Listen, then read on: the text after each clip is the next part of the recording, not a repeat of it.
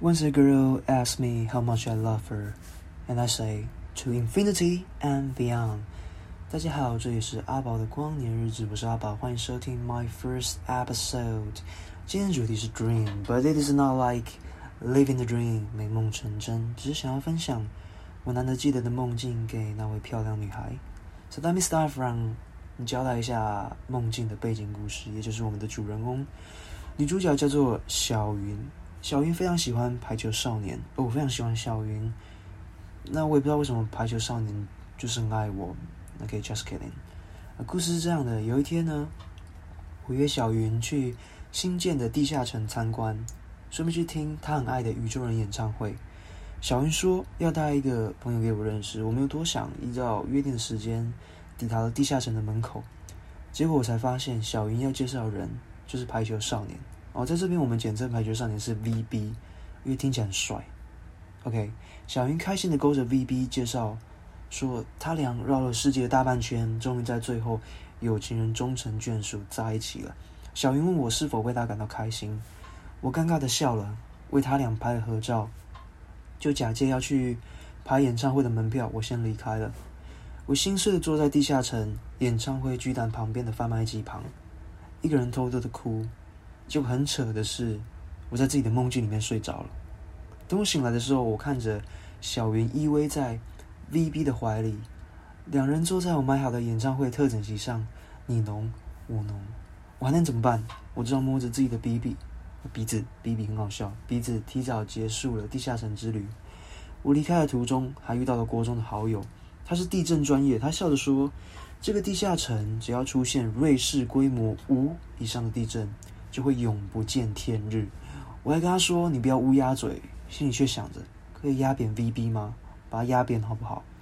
啊，说时迟，那时快，突然一阵天摇地动啊！这一段我也觉得很扯，我被摇成那样，竟然还没有醒。Anyway，我当时害怕极了，想着小云会不会出事。于是呢，我转头往地下城再次狂奔。一路上我喊着小云的名字，直到快到演唱会的会场。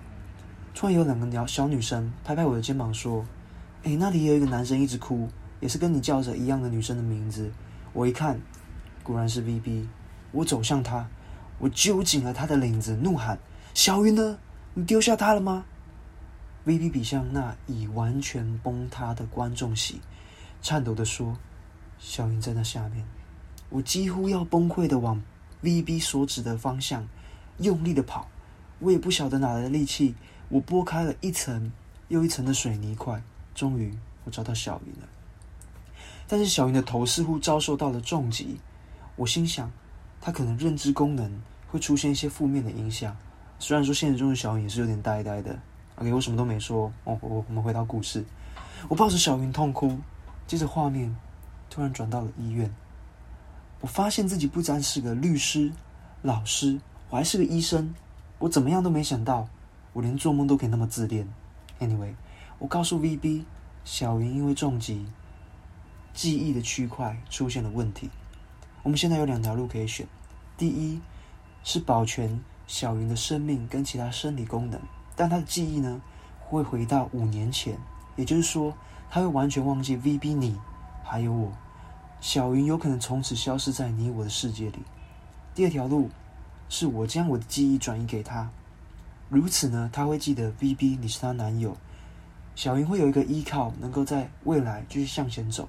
只是呢，我会失去一切，变成只有五岁小男孩的认知能力。OK，这个故事到现在是很高潮，对吧？但是不要忘了，所有的梦呢，也总在最精彩的时候结束，我也不例外。总之，我很高兴可以跟各位分享今天这段小故事，也欢迎听众来信和阿宝我分享你生命中有趣的轶事。今天节目就到这边结束，希望大家都睡得很好，做几场有趣的梦。Have a nice day. See you next time.